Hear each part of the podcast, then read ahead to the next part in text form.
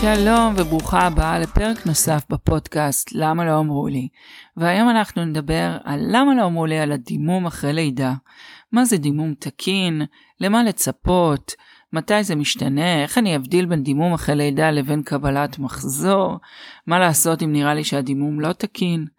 אז שלום וברוכה הבאה, אני שרית פאר, אחות מוסמכת ויועצת הנקה, מלווה יולדות בתהליכי הנקה והורות ראשונית, גם כאחות פרטית לניתוח קיסרי ואחות לילה, והיום אנחנו נעמיק ונצלול לתוך כל הנושא הזה שנקרא דימום אחרי לידה. אז אחרי הלידה בעצם יש דימום אה, שהוא תקין לחלוטין, הרחם בעצם רוצה להתנקות מכל מה שנשאר. אה, יש הבדל בין דימום אחרי לידה רגילה לבין דימום אחרי ניתוח קיסרי, בו חלק מהניתוח, אה, מתהליך הניתוח, זה שהרופא מנקה את הרחם. אז אחרי לידה רגילה אנחנו מצפים לדימום של החלפת פד כל שעתיים בממוצע ומעלה. הדימום יהיה אדום, יכול להיות שאנחנו נזהה קרישי דם. קרישי דם זה אומר שזה מעין גושים. אה, זה יכול מאוד מאוד להבהיל שאת הולכת לשירותים ופתאום רואה שיורד גוש. זה יכול לקרות אחרי אה, שכיבה ממושכת, נגיד אחרי שנת לילה, או אחרי הנקה שבעצם יש קיבוץ מוגבר של הרחם, ואז זה יכול לרדת כגושים, או שבהנקה עצמה פתאום יהיה לנו דימום מוגבר, זה לגמרי תקין. אבל אם את רואה שיש לך דימום שאת צריכה להחליף פד כל חצי שעה, שעה, ואת מחליפה ואת מרג... ממש מרגישה שזה מה שנקרא כאילו פתחו ברז, זה אומר שזה דורש את תשומת לב האחות. לרוב זה יקרה ביום, יומיים, שלושה הראשונים שאת באשפוז בבית חולים. פשוט לעדכן את האחות כדי שהיא תוכל לבדוק. מה שהיא תעשה, היא תבוא ותבדוק את גובה הרחם, זאת אומרת היא תניח לך יד על הבטן ותחוש את הרחם, האם הוא מרגיש לה מכווץ ומה הגובה שלו, ולפי זה היא תוכל להעריך האם הוא מתכווץ כראוי או לא. וכמובן שהיא תלחץ קצת על הבטן, זו בדיקה שהיא קצת פחות נעימה, אבל זה מאוד מאוד הכרחי כדי לבדוק האם כשהיא לוחצת יש דימום מוגבר, או האם אה, הדימום הוא תקין. האם כולם אה, יחוו דימום אחרי לידה? אז התשובה היא כן. הרחם רוצה להתנקות וזה לוקח אפילו עד שישה שבועות. שישה שבועות משכב לידה, לא סתם זה נקרא ככה, לוקח לנו שישה שבועות לגוף שלנו להתאושש ממהלך ההיריון והלידה עצמה, כאשר במהלך השישה שבועות האלה הדימום צריך ללכת, לקטון אוקיי? אה, ככל שאת מתקדמת, הדימום הולך ונעשה אה, מועט יותר, הצבע שלו מאדום הופך להיות אה, צבעים של חום, עד שהוא מפסיק. ולנשים שהיה להם לידה רגילה, צפוי שיהיה דימום מוגבר יותר מאשר נשים שהיה להם ניתוח קיסרי, ששם כחלק מתהליך הניתוח, הרופא פשוט מנקה את הרחם ואז צפוי שיהיה פחות דימום. האם זה מלווה בכאב? לפעמים. אה, יכול להיות שנרגיש את ההתכווצויות של הרחם כמשהו מאוד מאוד כואב, כממש עוד צירים. יש נשים שאפילו אומרות לי, ההנקה זה שטויות, הקיבוצים של הרחם הורגים אותי. אז אם את רואה שבאמת בזמן שאת מניקה הקיבוצים של הרחם ממש ממש חזיקים, כי בזמן ההנקה מופרש הורמון שנקרא אוקסיטוצין, שזה אותו הורמון שמכווץ את הרחם, ולכן בהנקה יש קיבוץ שהוא אה, חלק ממה שההנקה עושה זה לכווץ טוב יותר ומהר יותר את הרחם ולהחזיר אותו לתוך האגן. אז אם את רואה שבאמת זה מאוד מאוד כואב, במיוחד בימים הראשונים, אפשר ורצוי לקחת משככי כאבים. אז אמרנו שזה בעצם יימשך עד שישה שבועות, אחרי שישה שבועות צריכים ללכת לבדיקה אצל רופא נשים, והוא אמור אה, בעצם לבדוק שהכל בסדר, שהרחם נקי, אה, שאין דימום יותר, אה, שהוא ירד חזרה לתוך האגן. בשישה שבועות האלה, דרך אגב, גם לא מומלץ לקיים יחסי מין. אז איך נבדיל בין הדימום אה, לבין מחזור? אז המחזור יתחיל בערך שלושה עד שישה שבועות אחרי שהדימום הפסיק. זאת אומרת, פסק לגמרי. אצל נשים מניקות יכול להיות שהמחזור יחזור אפילו אחרי שנה וזה לגמרי תקין, כי כשאת נמצאת בהנקה מלאה, הנקה מלאה זה אומר הנקה מלאה בממוצע כל שעתיים שלוש, אה, זה שומר על רמת הורמונים אה, גבוהה בגוף וככה בעצם אה, כל העניין של הסייקל של המחזור נדחה. שימי לב, מחזור הוא לא מחזור. הנקה זה לא אמצעי מניעה. אך בהחלט כשאת בהנקה מלאה גם בלילה, יש מצב שזה ממש שומר עלייך מפני הריון נוסף, ויש לזה קטע ביולוגי שזה לשמור עלייך אה, מרוכזת בתינוק שעכשיו נולד. אה, אז מה זה דימום חריג? בואו נתמקד בזה רגע. אז באמת דימום חריג זה החלפת פד כל חצי שעה, שעתיים, זה בימים הראשונים, שאת רואה שיש הרבה מאוד כרישים. את צריכה בעצם להתייעץ עם האחות ולבקש ממנה לבדוק אותך. הסיבות אה, לדימום שהוא מוגבר אחרי לידה, אה, זה, הסיבה העיקרית דרך אגב נקראת אטוניה של הרחם. אטוניה של הרחם זה אומר שבעצם הרחם לא מתכווץ או לא מתכווץ כמו שצריך, וזה יוצר דימום שהוא מוגבר. אה, שארית שלייה בתוך הרחם, זה אומר שכשהשלייה יצאה, חתיכה ממנה נשארה על דופן הרחם והיא עושה שם בלגן. אה, זה שכיח יותר אחרי ניתוחים קיסריים אה, או אחרי לידה של עובר גדול או תאומים. או אם היה איזושהי לידה שהיא מאוד מהירה או לידה שהיא מאוד ארוכה. אה, עוד דברים שיכולים, אה, דימום מוגבר יכול לסמן עליהם, זה בעצם קרע של הרחם, במיוחד אחרי ניתוח קיסרי, ולכן מאוד מאוד חשוב לשים לב ולעקוב. אז כמו שאמרנו, אם זה קורה, אה, פשוט לבקש מהאחות לבדוק אותך. עוד דבר מאוד חשוב לדעת זה אם אחרי השחרור הביתה ואת רואה שהדימום שלך כבר הפך לצבע חום וכבר נרגע וכבר באמת בקושי יש דימום, פתאום חוזר דימום שהוא אדום, פתאום יש כרישים, פתאום יש איזשהו ריח רע, זה יכול להראות על זיהום ברחם, זה יכול להראות על שארית שלייה, ומאוד מאוד חשוב ללכת להיבדק.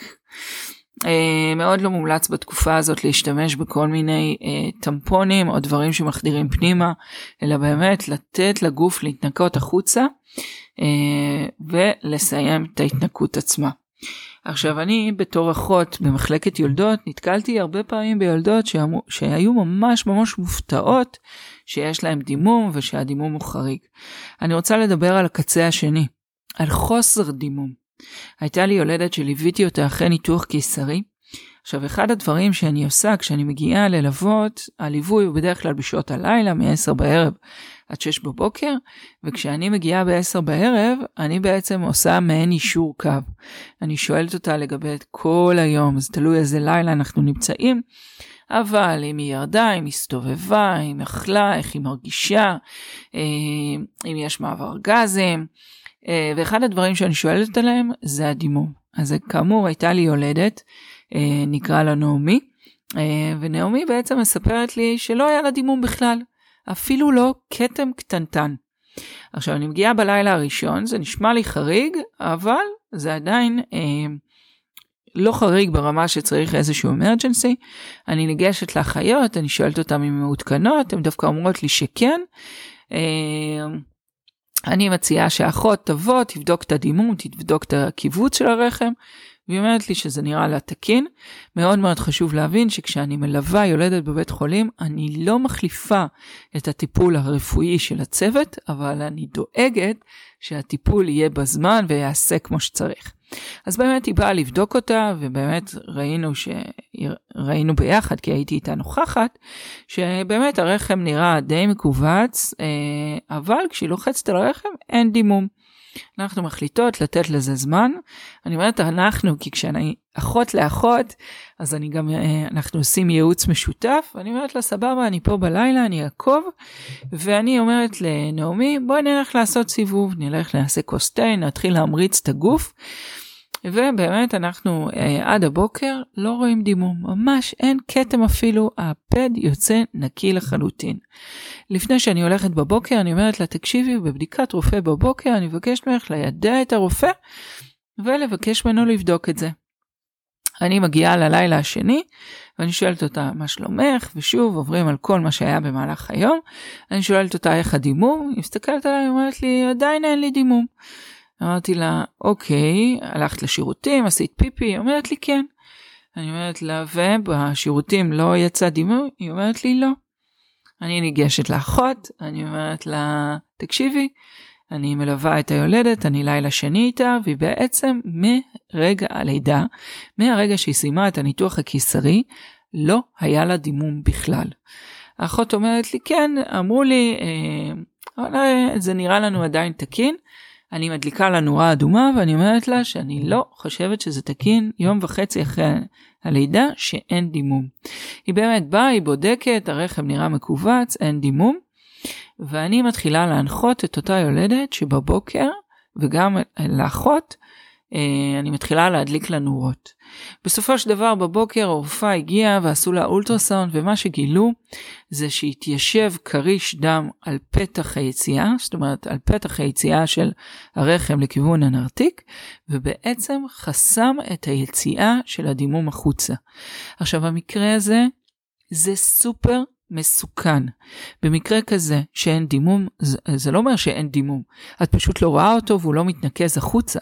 הוא נשאר ברחם והוא יכול לעשות שם בלגן נוראי, הוא יכול לעשות שם זיהום, אה, וזה סופר סופר דחוף לטפל בזה, ובאמת מה שעשו זה פתחו את זה בחדר ניתוח, לקחו אותה לחדר ניתוח ופתחו את זה. אה, הוציאו את הכריש הזה ואפשרו בעצם יציאה של הדימום החוצה.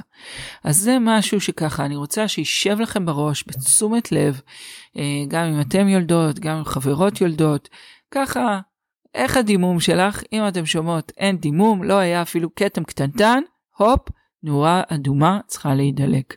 זה לא תקין. הרחם חייב להתנקות גם אחרי ניתוח קיסרי. שוב אני אומרת אחרי ניתוח קיסרי אנחנו מצפים מצפות אמנם לדימום שהוא אה, פחות מלידה רגילה אבל עדיין מצפות לדימום. עכשיו לגבי שארית שיליה כמה שזה נשמע מוזר זה קיים וזה קיים הרבה שארית שיליה מעבר לדימום שהוא פתאום הופך שוב פעם להיות אדום פתאום שוב פעם כי הוא בעצם הוא מנותק אבל לא מנותק החתיכה הזאת בעצם אה, אה, יכולה, אה, משאירה את כלי הדם שהיו מחוברים לשליה, יכולה להשאיר אותם אה, פתוחים ולא סגורים עד הסוף. ולכן הם יכולים לייצר דימום שהוא חדש, אה, ושארית שליה גם יכולה להשפיע על כמויות החלב, כי בעצם הגוף שלנו אומר, רגע, אני בהיריון? אני לא בהיריון? כמה חלב אני צריך לייצר? אז הדברים האלה גם יכולים להשפיע על קיבוצים שמאוד מאוד חזקים, כי הגוף בעצם מנסה לכווץ את הרחם ולשחרר את אותה חתיכת שליה שלא מוכנה להשתחרר, שנתפסה שם חזק. אה, לפעמים אפילו קוראים לזה שליה נעוצה, אה, ולפעמים ממש צריך להיכנס ולהוציא את זה אה, באופן יזום. אה, בואי נגיד שלרוב שארית שליה שלא התפנתה ורואים אותה אחרי שישה שבועות או בגלל שהיא פתאום חידשה את הדימום, לרוב צריך להוציא אותה באופן יזום, בתהליך שהוא פרוצדורה. אה, אז זהו, זה ככה, אם נעשה רגע סיכום, צריך להיות לנו דימום אחרי לידה. דימום תקין אחרי לידה זה החלפת פד כל שעתיים ומעלה. יכול להיות לנו קרישי דם בגודל של האגרוף שלנו אפילו, אבל אם יש לנו קרישי דם מרובים, אה, זה משהו שצריך לבדוק אותו. אם את צריכה להחליף פד כל חצי שעה, שעה, את צריכה לבדוק את זה. אם אין לך דימום בכלל, את צריכה לבדוק את זה.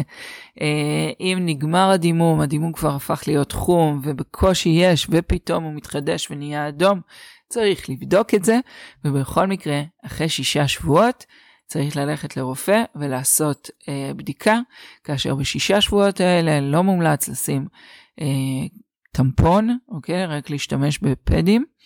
אה, לא מומלץ לקיים יחסי מין, כי בעצם כל, הכל פתוח שם עדיין לרחם. אה, ולשמור על האזור, גם לא מומלץ להכניס כל מיני שטיפות אינטימיות וכאלה. אז זהו להפעם, אני מקווה שהפרק הזה ככה עשה סדר והסביר את כל הנושא הזה של דימום אחרי לידה. אני מזכירה לך שיש כפתור עקוב ופעמון, אם לא, לא לחצת עליו, את מוזמנת ללחוץ עליו ולשתף את הפרק לכל מי שאת חושבת שהוא יכול לעזור. אני נמצאת באינסטגרם, שרית פאר בעברית או באנגלית, אז מוזמנת לבוא, לשאול שאלות וליהנות מכל המידע והכלים שאני מעלה שם. ועד הפרק הבא.